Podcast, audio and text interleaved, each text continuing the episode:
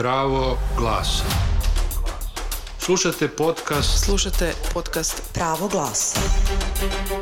Neka se čuje Neka se čuje svaki glas. svaki glas.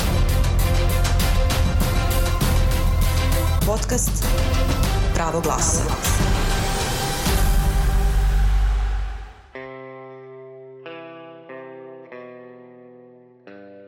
Slušate podcast Pravo glasa. Moje ime je Marija Stojedinović, a naši današnji sagovornici su studenti iz Srbije koji su bar jedan deo svojih studija proveli u Hrvatskoj. Njihova imena su Irena, Milovan i Anja, a ovo su njihove priče. Ja sam Irena Čutković, zvanično studentkinja novinarstva. U praksi se već bavim novinarstvom neke dve godine recimo i pored toga radim u jednoj uh, NGO organizaciji koja se bavi kulturom, produkcijom umetničkih sadržaja na pisanju projekata. Ja sam Milovan i trenutno sam novinar, to jest svašta nešto, ali prvenstveno novinar. Ja sam Anja Koprivšek i studentkinja sam druge godine MA studija dokumentarnog filma pri Zagrebačkoj akademiji dramskih umetnosti, a poreklom sam iz Novog Sada. I evo, živim u Hrvatskoj već malo više od dve godine. Irena i Milovan boravili su u Hrvatskoj u okviru Erasmus razmene. Milovan na Fakultetu političkih znanosti u Zagrebu, a Irena na Odjelu za turizam i komunikacijske znanosti u Zadru. Uh, ja sam bila u Zadru na Erasmus razmen, razmeni za studente i bila sam tamo pet meseci, odnosno ceo zimski semestar prošle godine, od oktobra 2020. do kraja februara 2021.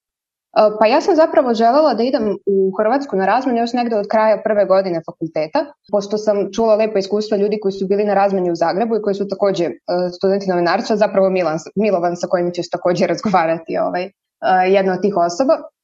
A pritom, dobar deo mog odrastanja slušam priče roditelja koji su letovali u Hrvatskoj, u Dalmaciji odnosno, i bili su potpuno oduševljeni, a eto ja nikad nisam imala priliku da odem i baš mi je bilo žao zbog toga.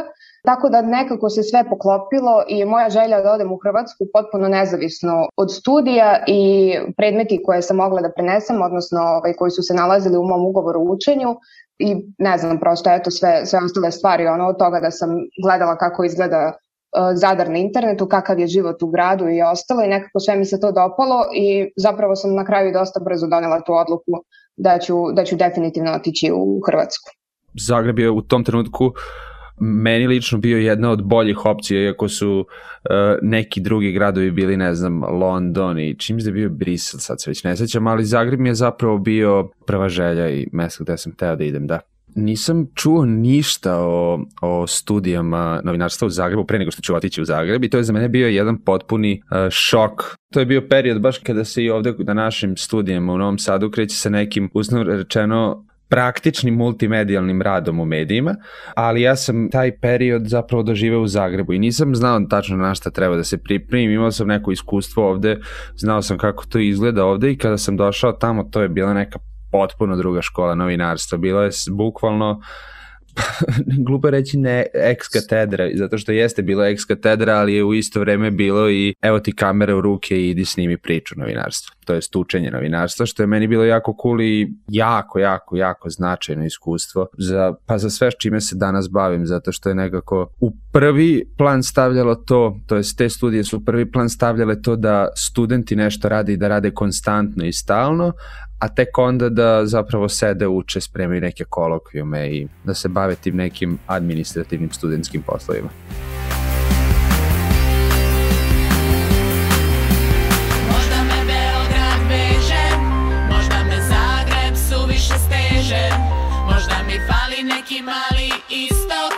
Možda mi treba neka nova bliskost.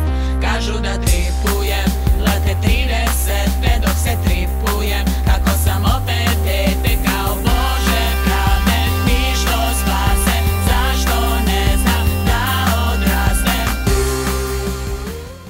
Neka se čuje svaki glas. Podcast Pravo glasa. Sve zemlje bivše Jugoslavije potpisnice su Bolonjske deklaracije, čija je jedna od osnovnih ideja da se studentima omogući lakše menjanje fakulteta, zahvaljujući sistemu bodova. S druge strane, Anjen primer pokazuje da je moguće van nikakvog programa mobilnosti direktno upisati studije u Hrvatskoj. Nije lako, ali je moguće. Pre nego što sam došla u Hrvatsku sam diplomirala na Fakultetu političkih nauka u Beogradu, završila sam osnovne studije i htela sam zapravo da se preorijentišem sa politike na filmsku režiju.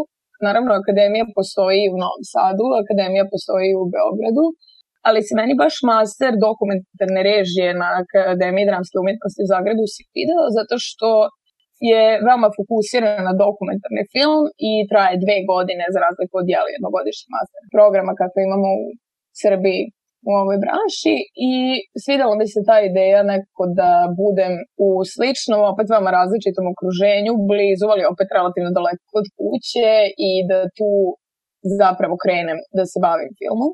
I zapravo ovde sam i snimila svoj prvi film, baš u Zagrebu, tako da, eto, tako sam nekako odlučila. Nije bilo lako, kao da, jesam to rekla, onako dođoh, videh, pobedih, nije bilo tako uopšte. Ali, ne znam, iskustvo prijemnog na akademiji mi je zapravo bilo vama ugodno. Nije mi se činilo naročito teško i mislim da moram tu da kažem isto još jednu bitnu stvar je da vođe katedre, dakle Goran Dević je u tom trenutku uzeo, što smo kasnije saznali, ali da je zapravo izabrao generaciju, rešio da da šansu generaciji koja se pre bavljanja filmom u sklopu akademije nije imala završen BA studij iz filma, ali imala veliko interesovanje za film. Slušate podcast Pravo glasa. Naši sagovornici su mladi novosađani koji su deo svojih studija preneli u Hrvatsku. Kako kažu, nisu imali nikakvih problema sa privikavanjem na novu okolinu, čak i u okolnostima pandemije. A evo i zašto. Pa mislim, tu se opet vraćamo na onaj moment koliko se udobno osjećaš u odnosu na to da li govoriš jezik i da li razumeš ljude oko sebe. Nisam se osjećala neprijatnije nego što bih se osjećala u Novom Sadu u istoj toj situaciji gde prosto sve što mi se dešava u životu se praktično dešava online. Uh, mislim, nisam imala taj neki strah u smislu da li sam uopšte dovodila u pitanje svoju odluku da odem na Erasmus. Mislim, kad sam saznala preko leta da sam dobila stipendiju i da ću otići na razmenu, ovaj, to je bilo to. Uh, jedina stvar koju sam uradila je normalno da sam uzela zdravstveno osiguranje pre odlaska na put. Da, uh, pa jesam imao sam uh, jedno iskustvo sa Zagrebom pre Zagreba, To je jedan novinarski festival On the Record koji organizuju zajednički fakultet političkih znanosti u Zagrebu i filozofski fakultet iz Novog Sada kao neku vrstu međunarodnog takmičenja u novinarskim radovima studenta. I neki mali filmić koji sam ja pravio te godine je ušao u neki izbor za taj festival i zajedno sa grupom studenta sam bio u Zagrebu čini mi se dva ili tri dana, sad, sad se već i ne sećam. I to je zapravo bilo moje prvo iskustvo sa Zagrebom i iako je bilo vrlo kratko, bilo je vrlo cool. Ono, upoznao sam neke ljude koje ću kasnije mnogo bolje upoznati, upoznao sam te neke basic ulice koje su mi svakako trebale. Video sam da nema zapravo jako puno razlike u odnosu na grad iz kog dolazim, Novi Sad, da je Zagreb sve što bi Novi Sad mogao da bude i zato mi se jako dopao i to se na neki način nadovezuje i na ovo drugo pitanje koje si mi postavio, da li sam se, e, kakav je bio put pronalaska mene u tom gradu, meni je taj grad i danas jedan ideal grada u kome bih mogao da živim. Savršen spoj velikog grada i malog grada, ako me razumeš, u smislu da to ipak jeste prestonica jedne države, ali nije prestonica na onaj brzi način, onaj jako, jako hiper način kao što je, na primjer, Beograd, nego je više svedena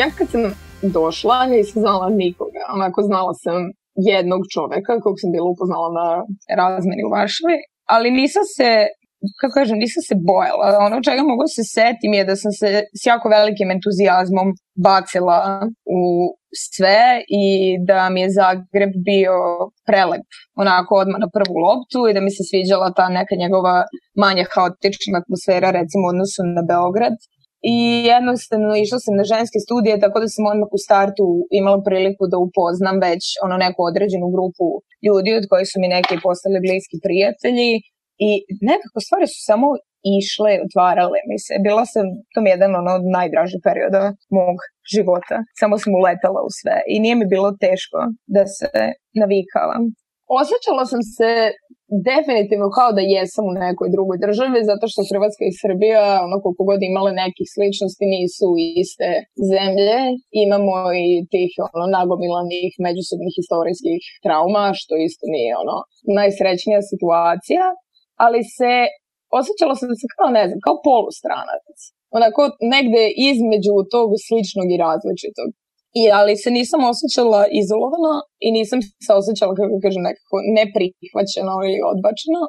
Ne, ni u je, mislim, jesam se osetio kao stranac, ono, jednom kad me zaustavio policajac jer sam prešao na, na pešačkom prelazu na crveno, morao sam da mu dam pasoš, pošto, jeli, nisam imao iskaznicu, pričam sam siguran da me ono samo pustio da ne platim kaznu, iako sam živeo tu već četiri meseca, samo zašto vidio srpski pasoš i nije te ono da sad pravi neke gluposti, ali nisam se osetio kao stranac ni u jednom drugom trenutku, mislim, svi pričamo taj isti jezik i nema tu neke velike razlike, sad ono, bilo je nekih zajebancija na račun jednih ili drugih, ali više u, ne više, nego apsolutno u duhu samo neke, nekog pozitivnog ono, začikavanja i druženja, čim sam ušao u klub studenta ovog uh, fakulteta političkih znanosti, odmah sam se ono skompao sa, sa svim ljudima i ono družio se sa svima njima otprilike do kraja razmene. Mislim da sam se daleko, daleko manje osjećao stranac nego ostali studenti na Erasmusu, jer nekako kad odeš na Erasmus,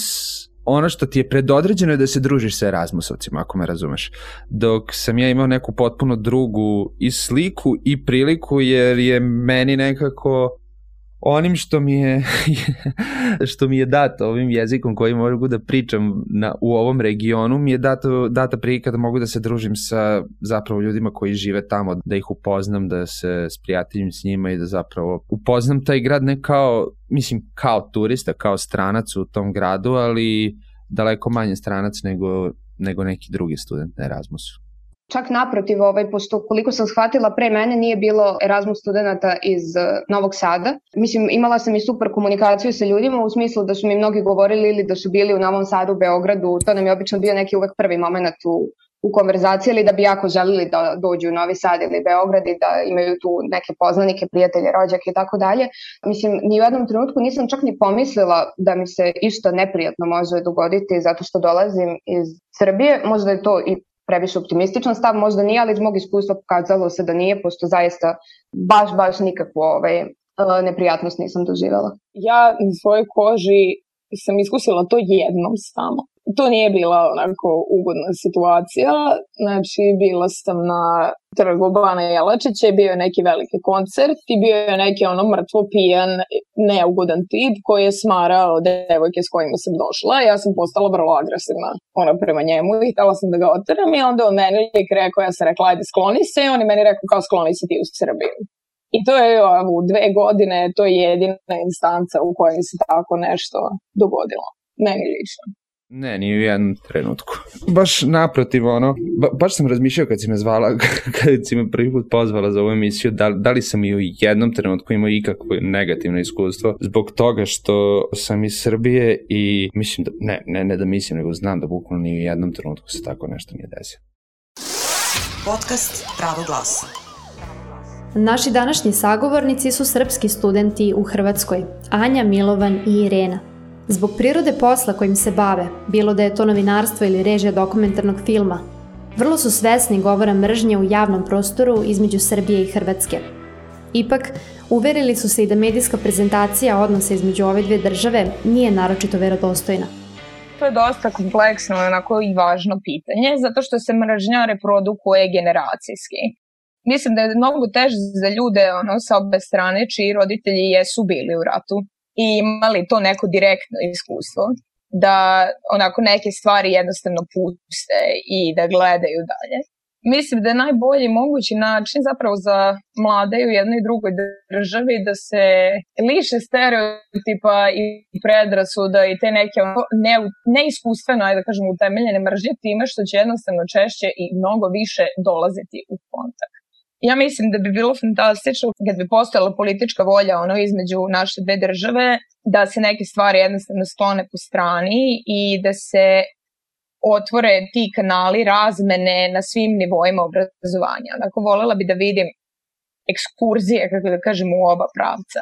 Ona volela bi da vidim učeničke programe razmene, volela bi da vidim više i studentskih programa razmene. Onako, baš mislim zbog tih spona koje su bile pokidane, da bi se mlađim generacijama trebalo ostaviti prostor da više interaguju međusobno i da upoznaju jedni drugi, jer sve se menja u kontaktu lice u lice. Kod onih kod kojih i dalje postoji neka opcija da promene svoje mišljenje, a u obe kategorije će uvek postojati ljudi koji jednostavno su, ajde tako da kažemo, van pomoći i koji se neće voliti ili reformisati mislim da je to neizbežno. Pa ja, ja volim za sebe da mislim da sam, da sam bio tolerantan i pre, pre života u Zagrebu, ali da sam i dalje i tolerantan i vrlo negativno nastrojen prema bilo kakvom govoru mržnje, naročito prema onom koji je apsolutno onako zasnovan na nekim imaginarnim strahovima i idejama.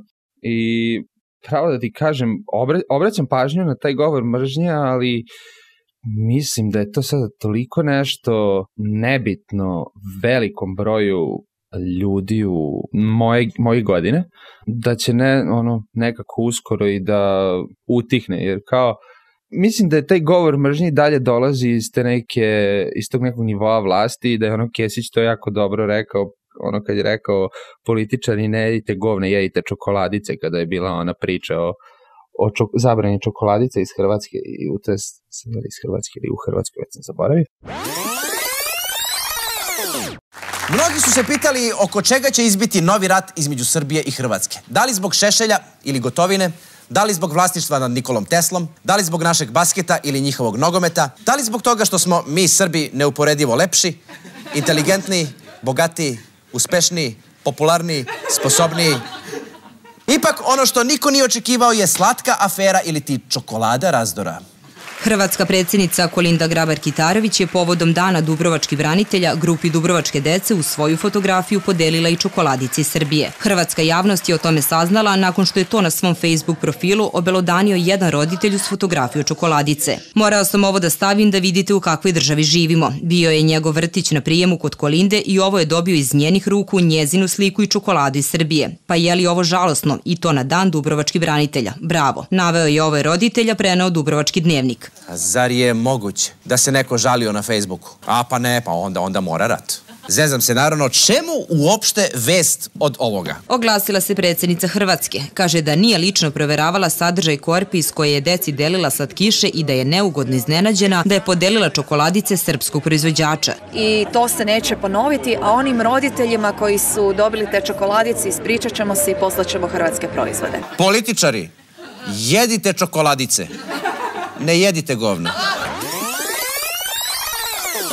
Ali da, mislim da je to samo ono politička ideja koja se manifestuje kroz, ja se iskreno nadam i vo, verujem u to kroz jedan mali broj ljudi i da veliki deo ljudi zapravo ili to uopšte ne primećuju da ih je baš briga, a da postoji isto takođe jedan velik deo ljudi na koje takve poruke zaista ne mogu da utiču zato što su njihova ovaj uverenja i ono što vrednuju kao neke prave vrednosti diametralno suprotne od toga i da možeš ti pisati koliko god hoćeš, ubi Srbine ili ubi Hrvata, da to samo sam može da ostane kao neki šum u nekim kanalima komunikacije taj moment onako koji mi vidimo u medijima dosta ovaj, toliko je jako prezentovan da nemaš utisak da postoji druga opcija odvijanja događaja u tom smislu, kako bih rekla. Da, neprijatno je. Neprijatno mi je kad vidim da neko sa, sa srpske strane na bilo kakav ružan način uh, komentariše nekoga iz Hrvatske ili obrnuto, ali opet kažem sa druge strane, toliko sam ljudi upoznala, a nikoga od njih nisam videla da, da, ovaj, da, da govori ili piše takve stvari. to sam htjela i malo pre da kažem, ali sam uh, zaboravila. O, o, ono što mi se dešavalo jeste da, pošto sam ja posle mesec dana razmene, ovaj, se vratila na par dana u Novi Sad da sredim neku dokumentaciju za studentski dom i tako dalje i tu sam sretala uh, ljude koje poznajem i zaista me mnogo ljudi pitalo, mislim, ali te ne čime sretnu, kako ti u Zadru, da li si imala nekih problema, kao da je to bilo, ajde da kažem, poluočekivano, tako da mislim, zaista sa jedne strane je tužna ta slika koju koju dobijamo preko medije o bilo kom delu Hrvatske, jer zaista kada, kada odeš tamo i kada upoznaš ljude, barem iz mog iskustva, neće, neće ti se desiti neprijatnosti.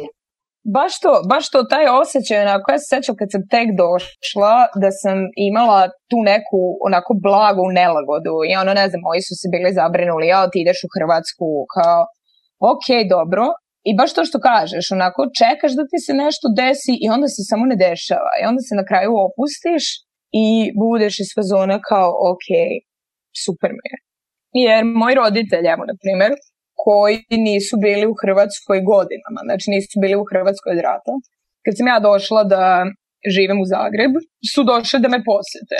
I onako, bilo mi jako tužno videti zapravo taj njihov onako oprez i neki strah koji mislim da je mnogo onako preuveličan ali mi je donekle razumljivo obzirom na vreme jel, u kom su oni odrastale i sve što se desilo, ali mi je bilo užasno drago da su se na te prve posete onako opustili i zapravo zavolili Zagreb i krenuli da dolaze sve češće i češće. To me, to me baš, baš onako razveselilo. Podcast Pravo glasa.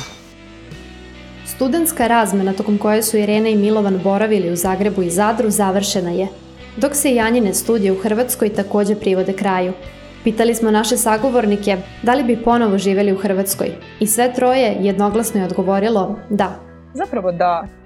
Meni je, meni je za sada plan ono što bih ja volela i pogotovo ono kad pričamo o filmskoj umetnosti, mislim saradnja velika na regionalnom nivou je nešto što je činjenica ono, u sferi filma. E, hrvatsko-srpske koprodukcije su veoma učestale, ono, razmene umetnika takođe i meni je nekako san da ukoliko budemo uspela da se ozbiljno bavim filmom, a nadam se da hoću, da radim na toj nekoj relaciji Zagreb, Novi Sad, Beograd. Ono, bar u nekom narednom periodu, u narednih, hajde kažemo, pet godina svog života bih voljela da provedem svoje vreme i radeći i u Srbiji i u Hrvatskoj i nekako biti na obe strane. Ali volela bi da živim u Zagrebu, jer meni Zagreb, prosto razvoju što meni Zagreb kao grad veoma odgovara. Onako, ima malo tog novosadskog, austro-ugarskog šmeka, što onako jednostavno odrasla sam s tim, opet mnogo veći od Novog Sada i ima više ja, mogućnosti, a živjela sam četiri godine u Beogradu koji je predivan za sebe, ali mislim da do Beograda onako neki povratak moj u Beograd će još da čeka, nisam još spremna da se vratim u Beograd. Nije to uopšte mistično pitanje, apsolutno da mogu da biram gde bih živeo, da sutra mogu da preselim, otišao bi u Zagreb. Bukvalno kad je krenula korona, ovaj video sam na, na Facebooku da je e, jedna koleginica za studija u e, Zagrebu okačila kako traže cimera za neki petosoban stan u centru Zagreba i ja sam bio u fazonu kao ja, što sad nemam lovu da odem tamo ono da živim dok je korona ono, i ovako radim od kuće, samo da, samo, samo da odem malo tamo, ono da makar kad su kad imam taj ono slobodno vreme šetam nekim drugim gradom.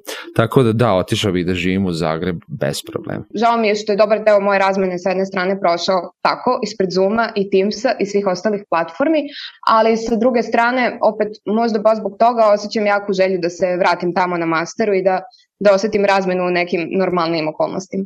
Druga stvar koja se dogodila je da ja zapravo, mislim, kao da nisam prihvatila da se moja razmena završila, završila. U momentu kad sam došla, kao da sam čekala kao, ma ajde, još mesec dana budem ovde, pa ću ja ponovo otići. Ali da, zapravo sad kako, kako se neke stvari odvijaju i zapravo hoću dosta brzo otići tamo nazad, tako da jako se radujem zbog toga. Ostala mi navika da slušam radio student. Još uvijek mi ono u bukmarcima, onim kada otvoriš odmah Chrome, jedan od prvih radio student i to je nešto ono što upalimo na njihov live stream i tako ide u pozadini kada kada ne znam šta ću od sebe i kada mi se nešto sluša, jer muza je uvek dobra i povezuje me nekako sa tim, sa tim životom u Zagrebu. Mislim da je važno, znaš, mislim da je jako važno da idemo dalje.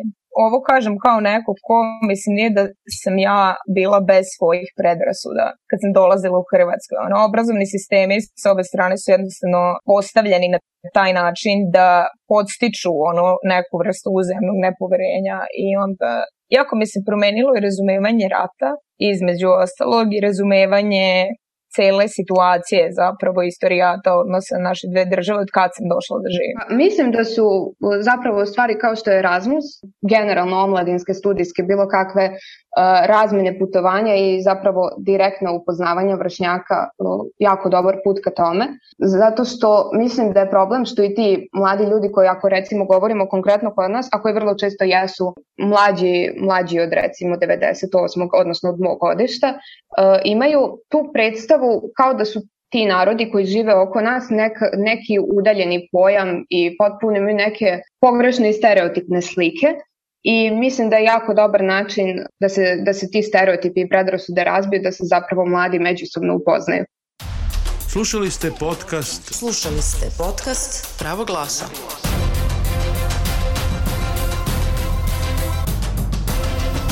Projekti su financirala Europska unija iz Europskog socijalnog fonda.